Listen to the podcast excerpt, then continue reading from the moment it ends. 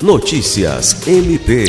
O Ministério Público Federal e o Ministério Público do Estado do Acre recomendaram à Secretaria de Estado de Saúde que submeta ao Comitê Técnico Estadual de Investigação de Eventos Adversos pós-vacinação contra a Covid-19 a análise sobre a possibilidade de se aplicar doses de vacinas de fabricantes diferentes, nos casos de pessoas com efeitos adversos graves, com a avaliação médica dos especialistas do Centro de Referência para Imunobiológicos Especiais.